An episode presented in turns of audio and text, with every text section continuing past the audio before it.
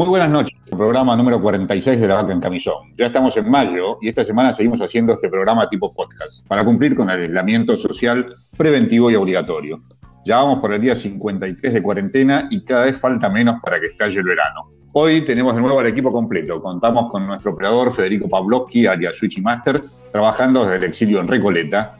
Marcelo Diegues, nuestro curador musical, nuestra estrella de la cocina, Guillermo Tarquini, nuestro especialista en salidas y juegos, Leonel Puciarelli, el corresponsal en el exilio desde Idique Luján, Rubén Lavato, y quienes habla Bernardo Ardito. Vamos a enganchar a otro amigo más, a ver si se puede conectar. La semana pasada tuvimos eh, compartiendo música y un juego que enviamos a través de WhatsApp, y hoy en La Vaca en Camisón tendremos cocina para el buen ambiente nuevamente. Y un nuevo segmento que ya van a descubrir. Le vamos a agradecer a nuestros auspiciantes, la firma MECO Ingeniería y Montajes Eléctricos para Empresas e Industrias, teléfono 47 54 63 02 y a la Administración JANI, teléfono 45 22 89 82. A todos los que nos están escuchando, nos pueden seguir por nuestra página de Instagram o Facebook, La Vaca en Camisón. Escuchamos por Mixcloud o Spotify. También les pedimos que nos envíen un WhatsApp y su nombre al 11 24 64 70 86. Bueno, esperemos seguir acompañándolos en estas semanas de cuarentena que se extendieron 15 días más, pero bueno, ya van a pasar rápido, no se hagan problema. Quiero que ustedes me digan y qué opinan, a ver qué opinan. Si este año está pasando, como dijimos la semana pasada, volando o es más lento. Eh, ¿Qué tal? Buenas, buenas noches, ¿cómo andan?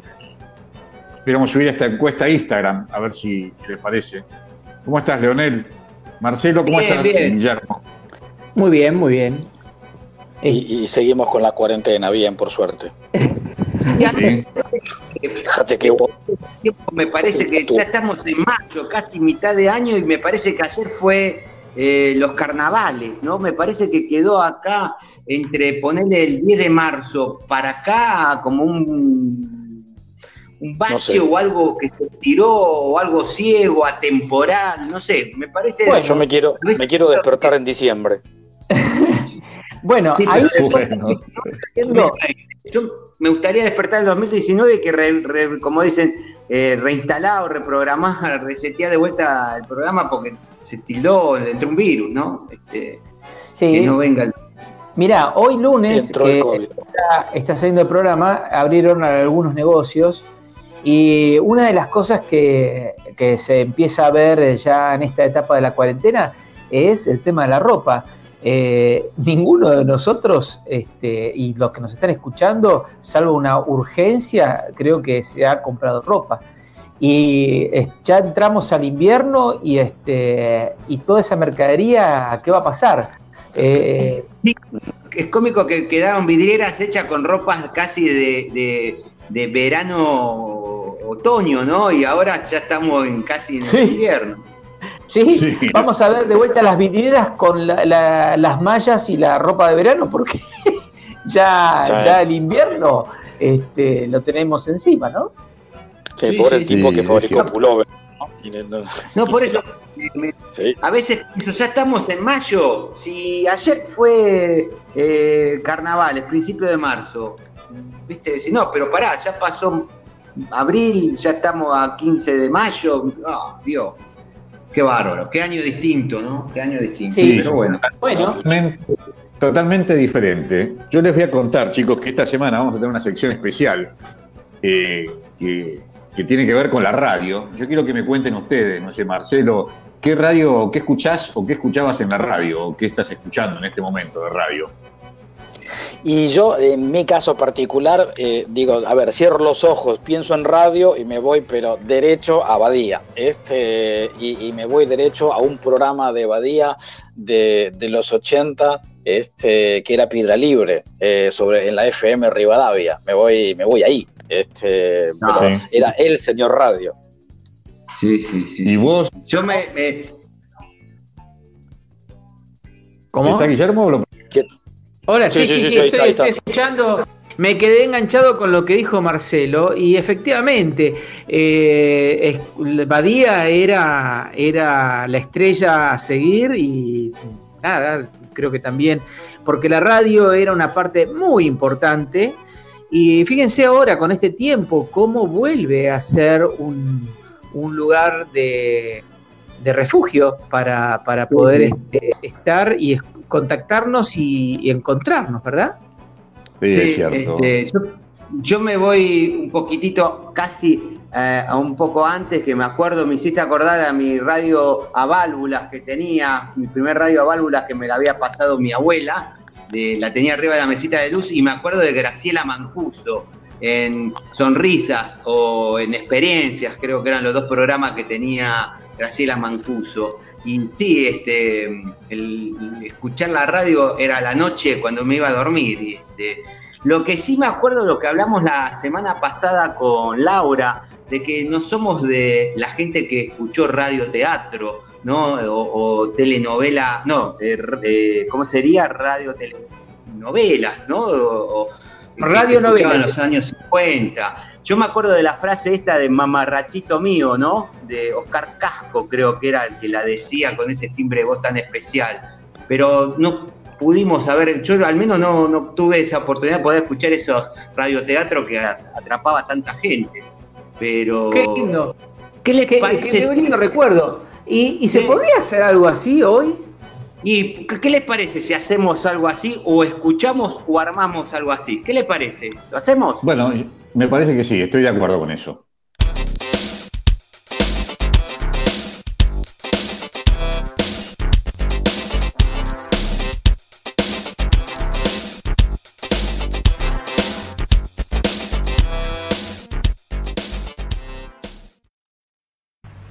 Dentro de 30 segundos con ustedes, el Teatro Palmolive del Aire. Recuerde, señora, para que su hijito luzca siempre un peinado impecable, bien de hombrecito, peínelo únicamente con fijador Palmolive.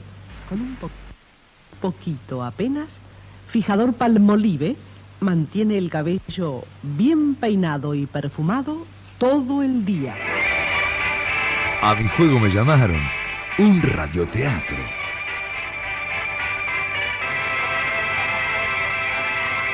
Palmolive. El suave jabón de belleza presenta su teatro Palmolive del Aire. Presentamos nuestro radioteatro Matrimonios Modernos. Autora Clara Pérez. Adaptación de La Vaca en Camisón. La obra consta de cuatro personajes. Amalia, madre que intenta aconsejar a su hija, interpretado por Miriam de Malaver. Sofía, hija recién casada, quien tiene su propia manera de vivir el matrimonio, interpretada por Laura de Devoto. Fernando, esposo de Sofía, interpretado por Leonel de San Martín. Y Paco, padre de Fernando, interpretado por Marcelo de Ballester. Primer acto. En este primer acto nos encontramos en la cocina de la casa de Amalia, la madre de Sofía. Ahí entra Sofía a la cocina y ve a su madre barriendo, lavando cacerolas, cocinando todo a la vez. Hola, mami, ¿cómo estás? Ay, ya te veo, como un pulpo, haciendo de todo.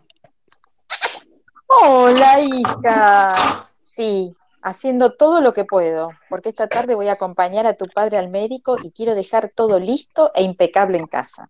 ¿Y él, perdóname, dónde está? Bajo a hablar con los amigos. Viste, desde que lo jubilaron, se va todas las mañanas al bar de la esquina y ahí se encuentra con ellos. No sé, regresará más o menos a la hora del almuerzo. ¿Y vos me estás diciendo que él no te ayuda en nada de las tareas de la casa? Las cosas de la casa son para las mujeres, hija, no entiendo. ¿Qué querés que él se ponga a limpiar? Mira, tenés que aprender eso, porque a tu esposo si no se va a quejar.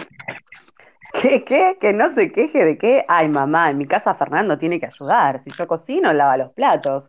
Si vamos a limpiar, lo hacemos juntos. No le cuesta nada meter la ropa en el lavarropas. Eso lo puede hacer cualquiera. Ay, hija, pero eso no es trabajo de él. Mirá que lo que vas a conseguir es que se vaya detrás de otra mujer que lo atienda y te deje. Ay, despertá, mamá, estamos en otros tiempos. La esclavitud se acabó hace rato. Ahora los dos mantenemos la casa y los dos hacemos la tarea también del hogar. O yo me voy a buscar a otro porque voy a tener que salir a trabajar y Fernando no me mantiene. Por favor.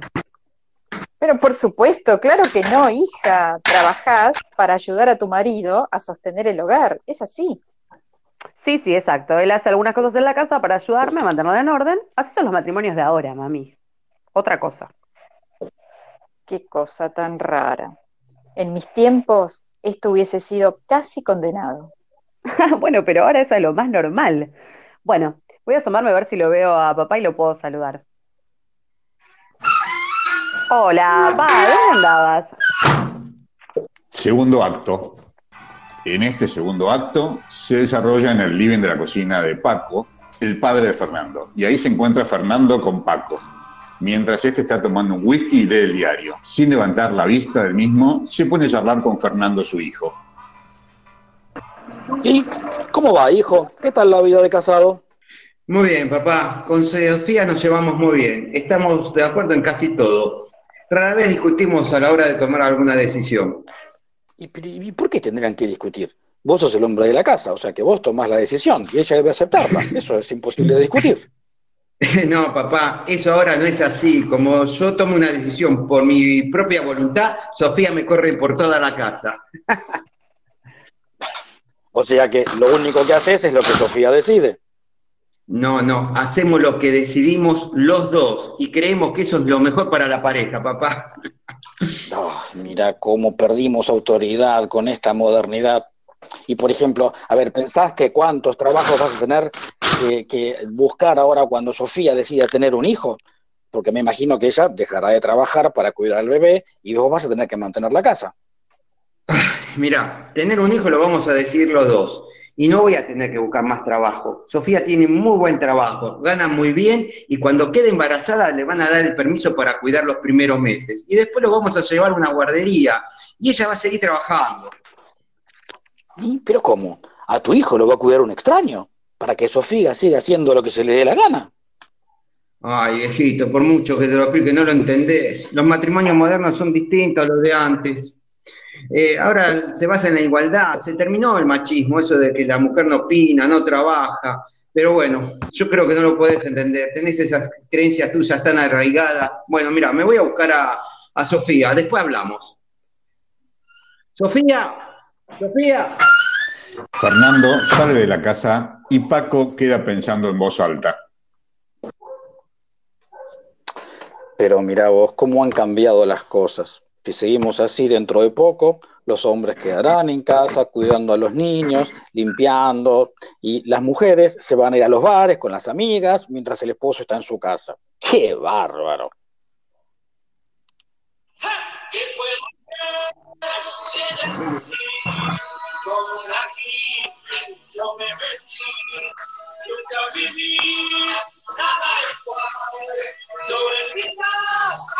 ¡Bravo! ¡Bravo! ¡Bravo! Y toma dos, toma, la tenés adentro vos. Ah, qué refrescante sensación de bienestar. Protectora de colina, colina refresca más mi boca. Protege más mi dientes. Embellece mi sonrisa. Colinos, colinos, colinos.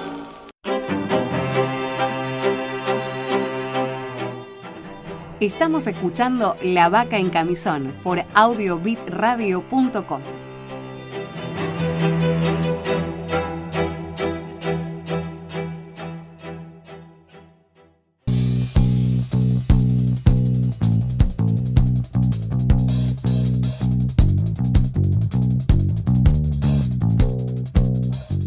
Muchas gracias a nuestros oyentes que quisieron participar en el Radio Teatro por habernos acompañado. Mm, nos acompaña también el estudio de abogados Crespo y Asociados, especialista en propiedad horizontal, teléfono 43 22 0092. Marcelo, ¿tenemos hoy algunas efemérides para el día de hoy? Sí, sí, hay, hay varias. Y a ver, en realidad hay una que es una hiper efemérides, este, porque se han cumplido 50 años de, la salida de Let It Be, este, el, 8 de mayo de 1970.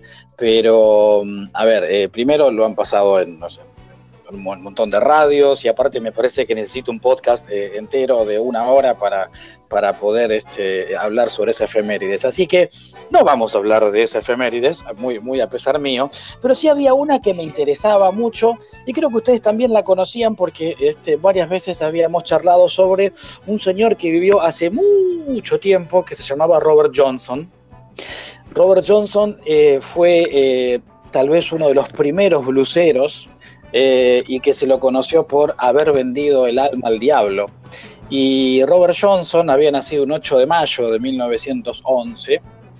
Y entonces por eso lo quise, lo quise traer, porque es un personaje, pero no sé, muy, muy interesante. Pero a ver, no, no, no solo para, para, para mí, yo soy nadie, pero un montón de gente que, que del, del, del rock internacional sí, Eric Clapton, Keith Richard, lo, lo toman este, muy, muy, muy, muy en serio a este, a este muchacho. De una vida, a ver, yo no creo que en, esa, en ese momento hayan tenido un community manager o un tipo que le manejaba la, la ¿cómo es la, la imagen, pero la verdad que lo, la publicidad, no sé, lo que quedó de este tipo en su corta vida y, en su bastante complicada vida, este, es, es, interesante. Bueno, como les decía, había nacido 8 de, 8 de mayo este, del, del año 1911, ya por Mississippi, recordemos, el sur de Estados Unidos, los negros de esa época este, tenían un, una vida bastante difícil. Había, o sea, su, su, su, mamá se llamaba eh, Julie Dodds, eh, trabajaba en, en, en, campos de algodón, eh, tuvo, tuvo, una vida complicada, tanto los padres como, y él, y él más me parece todavía. El padre era, era carpintero, Charles Spencer, y, pero perdón, el padre.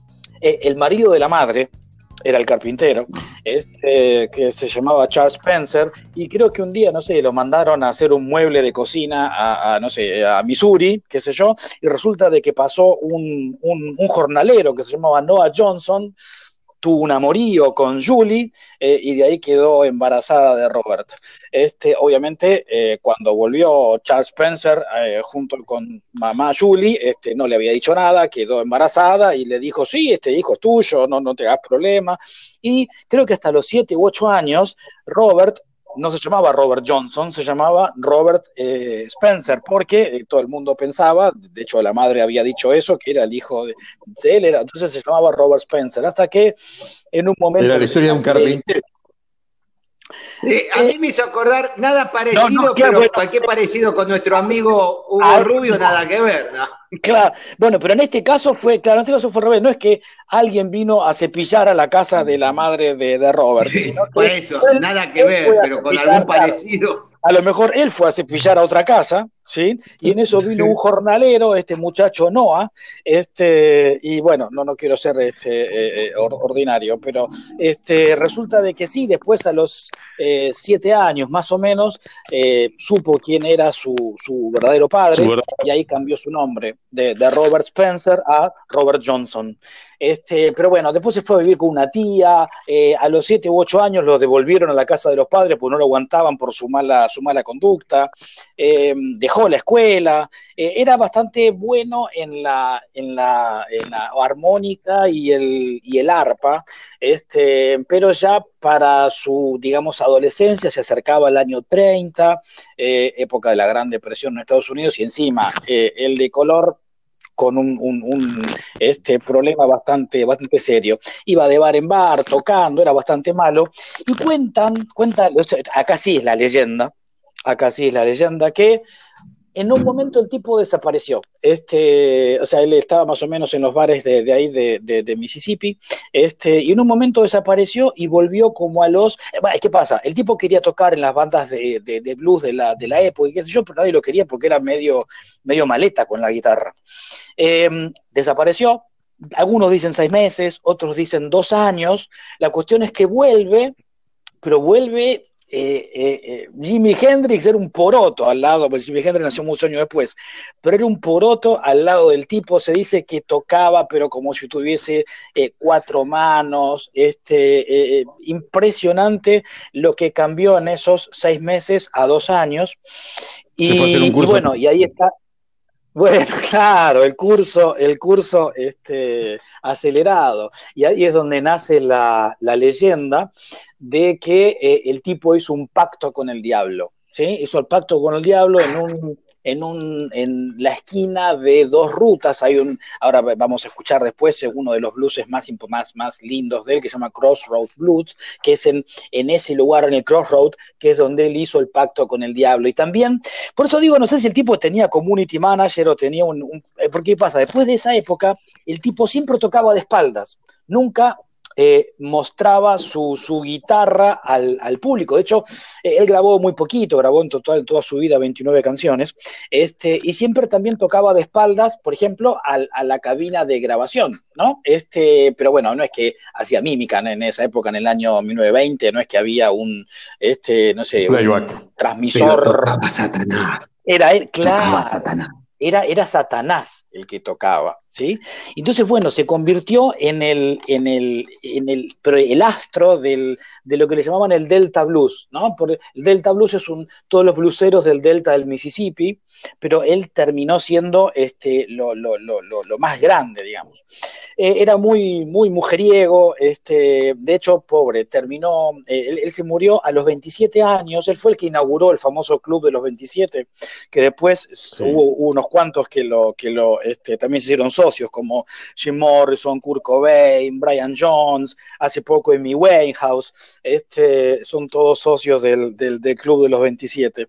Pero se dice que... Por suerte que no fuimos nosotros socios de ese club nunca. No, no, no, bueno, no sé, todavía me falta un poquito para la Bueno, este, dicen dentro de lo mujeriego y qué sé yo, dicen que este, un, estaba tocando, él estaba tocando en un, en un bar, eh, y él siempre en cada bar que iba a tocar es como que se eh, eh, posesionaba con una chica, ¿no? Este, y justo en, en, un bar se posicionó con la, este, que era la esposa o la novia, no sé, del dueño de ese bar. El tipo se puso sí. loco, qué sé yo. Este, entonces, cuando terminó de tocar, le alcanzó una botella de whisky. Toma, esto es este, porque estuvo muy bien todo, toma la botella de whisky. Tomó esa botella, porque aparte, bueno, mujeriego era alcohólico, este se, se, tomó el litro, el litro entero, y tuvo una, según también cuenta la historia, una, este, agonía muy, muy, muy fea este, por tres días, o sea, pero a los gritos de dolor, qué sé yo, y terminó muriendo un 23 de agosto del año 38. ¿Sí? Este, ahora también hay parte de la historia, este, donde hay muchos, muchos tipos que te dicen, no, si hubiera sido estremina lo hubiera matado en, no sé, cuatro horas, pero no en tres días. El tema es que el diablo empezó a cobrarse este, su pacto, digamos, este, y de a poco se lo fue, se lo fue llevando. En fin, la verdad que es una historia que hay, hay libros, pero si alguien quiere, quiere verlo, en Netflix hay una, una, un, una, un, documental, no es un docuserie, creo que es un documental solito, este, sobre él, la verdad que un tipo, un tipo súper interesante.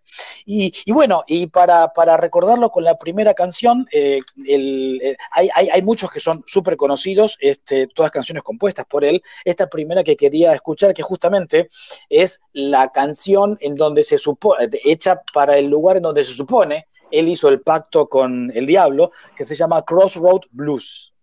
Vamos, Switch.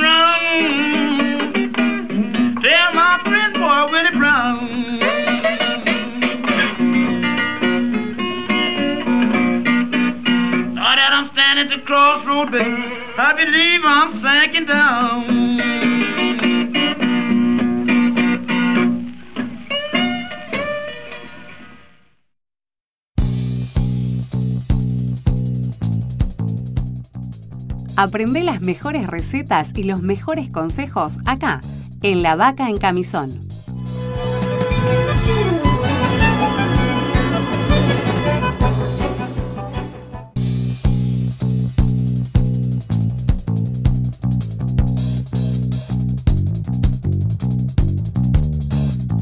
Gracias Marcelo, luego seguimos escuchando música con, con tu especial.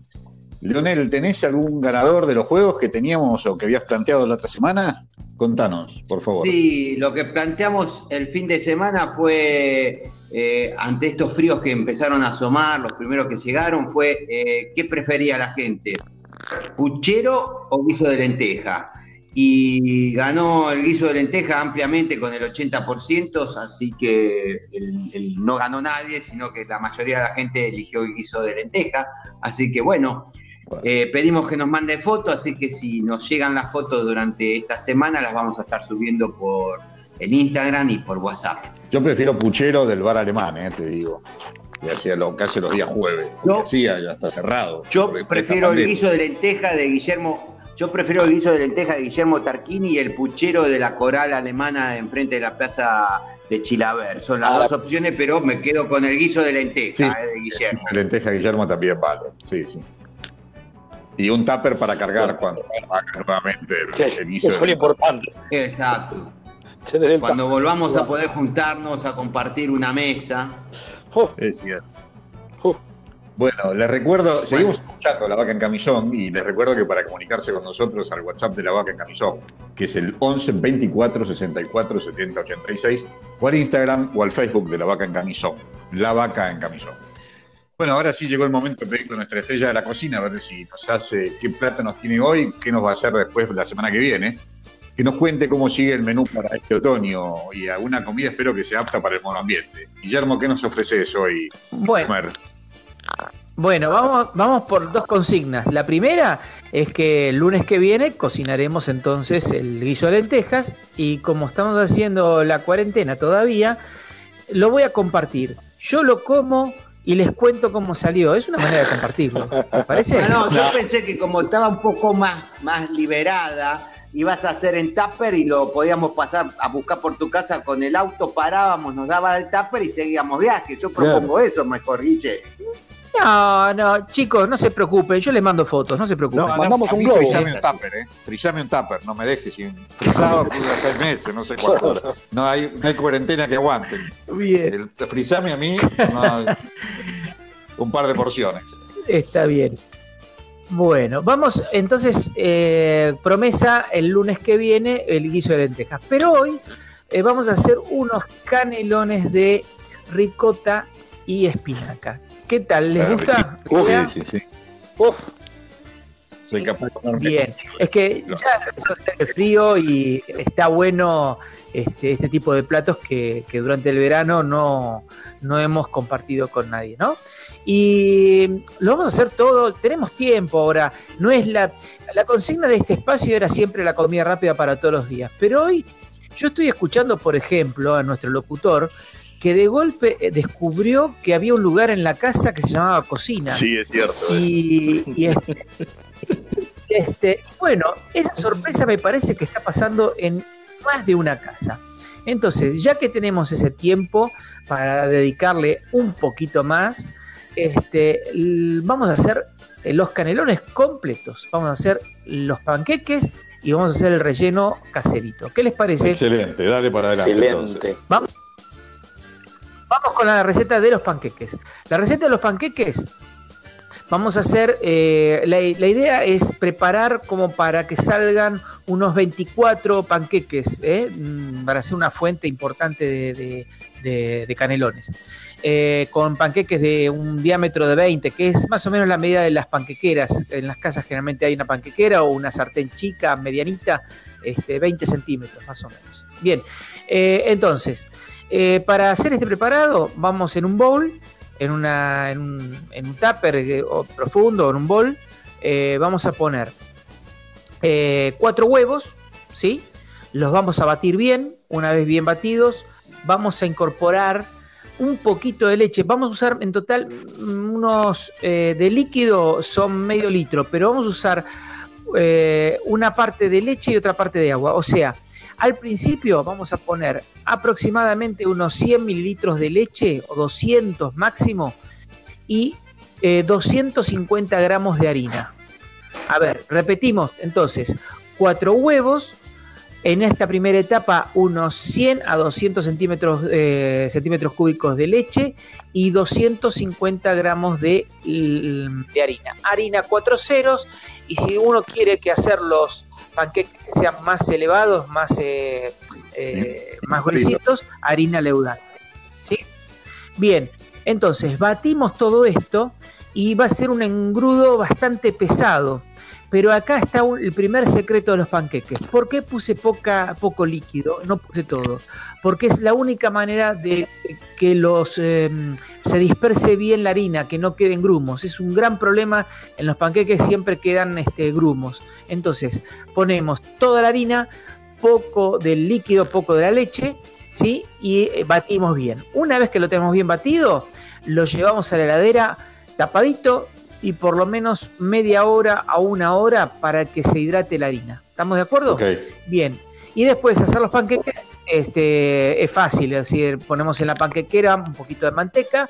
y por cada panqueque que vamos a hacer, vamos a ir pincelando con manteca y se le da del primer, eh, volcamos la cantidad necesaria para los panqueques de un lado hasta que dore bien y del otro lado apenas un poco, es, simplemente tocar la, panquequera y afuera. ¿sí? De esta manera hicimos los panqueques. ¿Quedó claro hasta acá? Muy bien, ¿eh?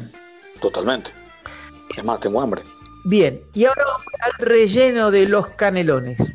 Eh, mientras que estábamos haciendo los panqueques, podemos eh, poner a hervir dos paquetes de espinaca. ¿sí? una hervir la, espinaca, atrás, cinco minutos. ¿Con los palitos atrás o la hoja sola? ¿Cómo? No, no, no, no, yo pongo todo, saco simplemente la raíz, pero el resto. Eh, ese palito, bien ese palito se llama tallo, ver. Penca o no. Sí, tal cual. ¿Eh? No, no, bueno, penca. eso es no sé si se llama penca. Sí, la selga la penca. La espinaca, que es lo mismo. Bueno, ¿qué es eso? La penca. No, me parece que no. Eh, igual, bueno, ¿qué es eso? lo que es bueno la, la, la espinaca que una vez servido más de 5 minutos no da, eh, queda muy tierno todo, tanto el tallo como la hoja queda muy tierno. Retiramos, la dejamos escurrir bien, que sacar todo el agua y lo picamos bien picadito. Y el segundo secreto está en la ricota. La ricota vamos a hacer, para hacer 24 canelones, vamos a usar dos paquetes de la ricota García, la, que se encuentra generalmente en el supermercado. Pero el secreto de la ricota es eh, hacerla una crema. ¿Y cómo se hace esto? Eh, agarramos un tamiz, el tamiz para harina, y vamos colocando la ricota dentro del tamiz, ¿sí?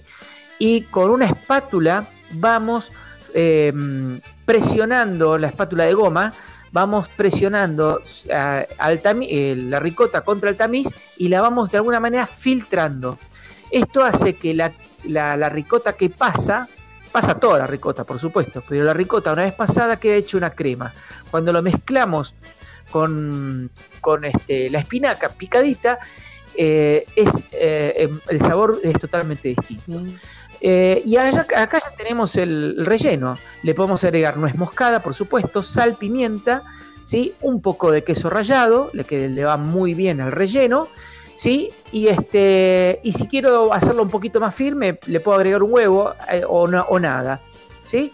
Y, este, y vamos rellenando los canelones, eh, los panqueques, vamos haciendo un, cordón de, este relleno y en una fuente para una asadera para, poner en el horno, eh, primero ponemos una cama de, salsa fileto, la salsa fileto la vamos a hacer con tomate, un pica, tomate picado, este, un diente de ajo y nada más.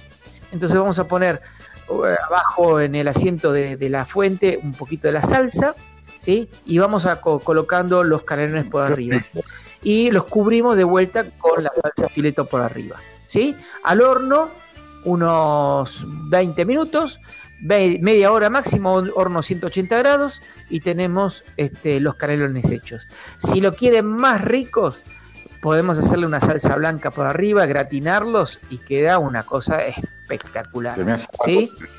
¿Recuerdan cómo se hace la salsa blanca? La salsa blanca es harina, hacemos el rush, que es ponemos unos 100 centímetros cúbicos de, manteca en una sartencita, en una ollita chiquita, ponemos la harina, eh, batimos, batimos y se hace como una, masa firme entre la manteca y la harina y vamos incorporando leche.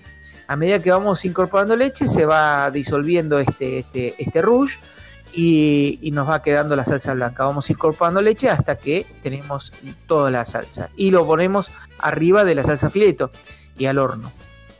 Que así que bueno, a disfrutar de este rico plato. Y un secreto más que me olvidaba, panqueques, si los quiero que queden un poquito más firmes, no este, más firmes, puedo reemplazar el medio litro de leche, del medio litro, por lo menos un vaso que sea de agua. Al poner agua y retirar la leche, queda un poquito más firme el, panqueque. Listo, acá tenemos para servir. Les mando las fotos para que podamos. Bueno, muchas gracias, Guillermo, por esta, por esta receta y la verdad que se me hace agua la boca. Eh, muy, muy rica ya. Me parece que es más difícil de realizar. Ya tengo que ir a pasar, porque cuando abra el bazar te voy a comprar el molde sabarín, ese que dijiste el otro día, el, filtro para la harina, para filtrar la ricota, ¿qué filtro para ricota?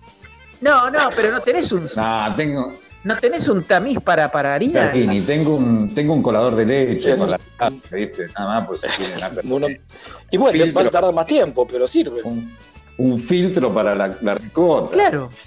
Bueno, tengo que hacer estas compras en, el bazar, sin duda. ¿eh? Pero, Bernardo, lo puedes hacer sin el filtro y pones la ricota directo y sale espectacular. Este es un, es como decir un, punto ah. más arriba, pero si no lo pasaste por el tamiz va perfecto. Bueno, ¿eh? una pregunta, ¿se puede usar espinaca congelada? ¿Sí? Por supuesto. ¿Espinaca? Por supuesto. Ah, bueno. Claro. Bien, vamos. Sí, sí. Pero realmente, eh, Bernardo, realmente el tiempo que lleva cocinar la espinaca este, es nada, es nada. Bueno, voy a intentarlo. Voy a hacer eh, lo posible para intentarlo. Dale. ¿Eh? Gracias, Guillermo. Marcelo, no sé si tenés alguna canción más para escuchar de. sí, sí, vamos, vamos con otra este, del, del, Club de los 27, del, que vendió el alma al diablo. Y vos fíjate eso, que vendió el alma al diablo. Eh, por eso digo, fíjate el, si este muchacho tendría o no un, alguien que le ayude a, crear su imagen. Una de sus canciones, que también es muy, muy conocida y que es la que vamos a escuchar ahora, se llama Me and the Devil Blues. Este, eh, la, traducción sería eh, Yo y el, blues de, el, blues del demonio y yo algo así sería la, traducción. Este, o sea, hasta, digamos, echaba leña al, fuego de esa, de esa leyenda. Entonces, Me and the Devil Blues por nuestro podcast de la Vasca en Somos.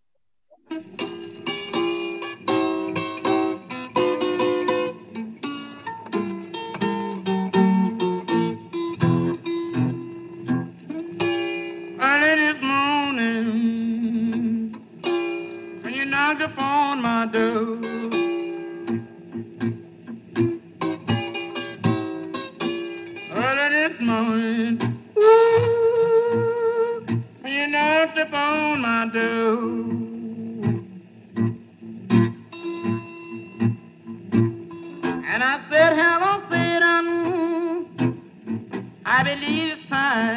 To go.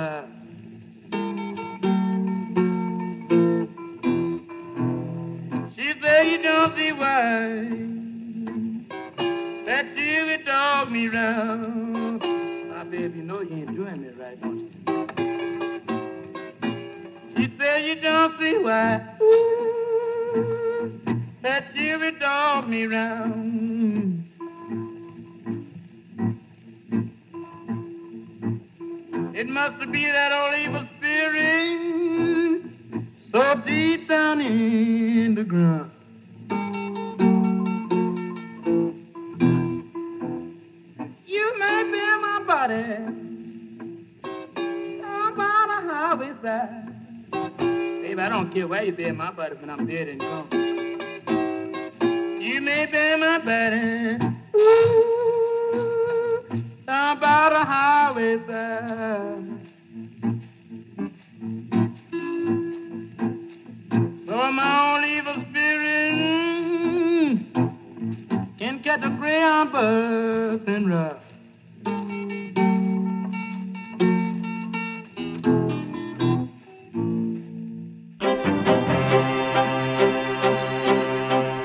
Estás escuchando la mejor música en La Vaca en Camisón.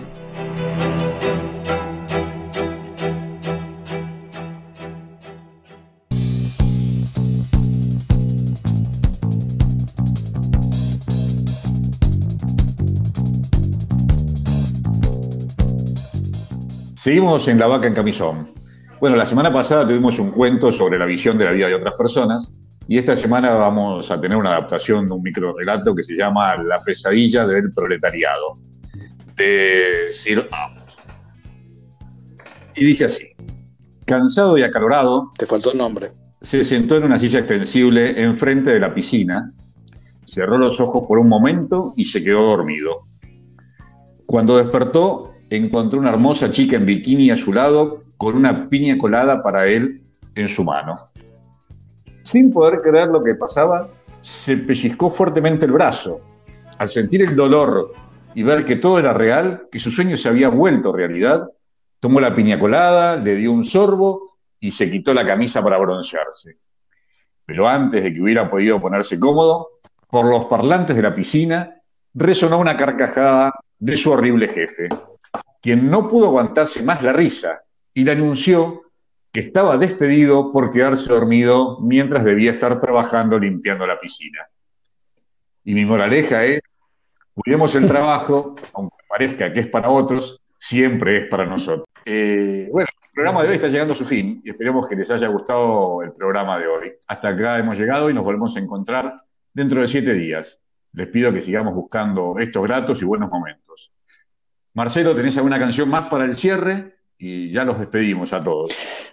Vamos para el, para el cierre con otro tema de, de, Robert Johnson. Este tema sí, muy conocido porque tuvo, fue versionado por, por Eric Clapton, por los Rolling Stones, este, pero lo vamos a escuchar en la versión original de su autor, que se llama Sweet Home Chicago. Y, y de mi parte digo, eh, buena semana para todos. Bueno, buena semana para todos. Muchas gracias. Muy buena noche y buena semana. ¿Eh? Y buen ánimo. Buena semana. Chau, chau.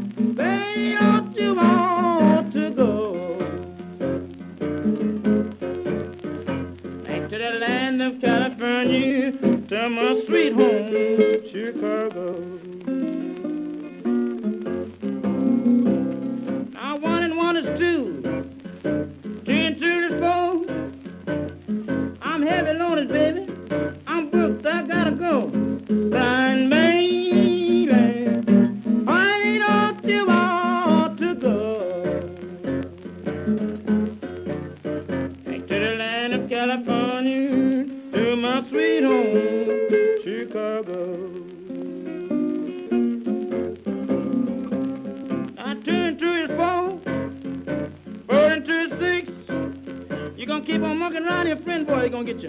Been a song and a trick, but I'm crying, baby. Honey, don't you want to go? Back to the land of California, to my sweet home,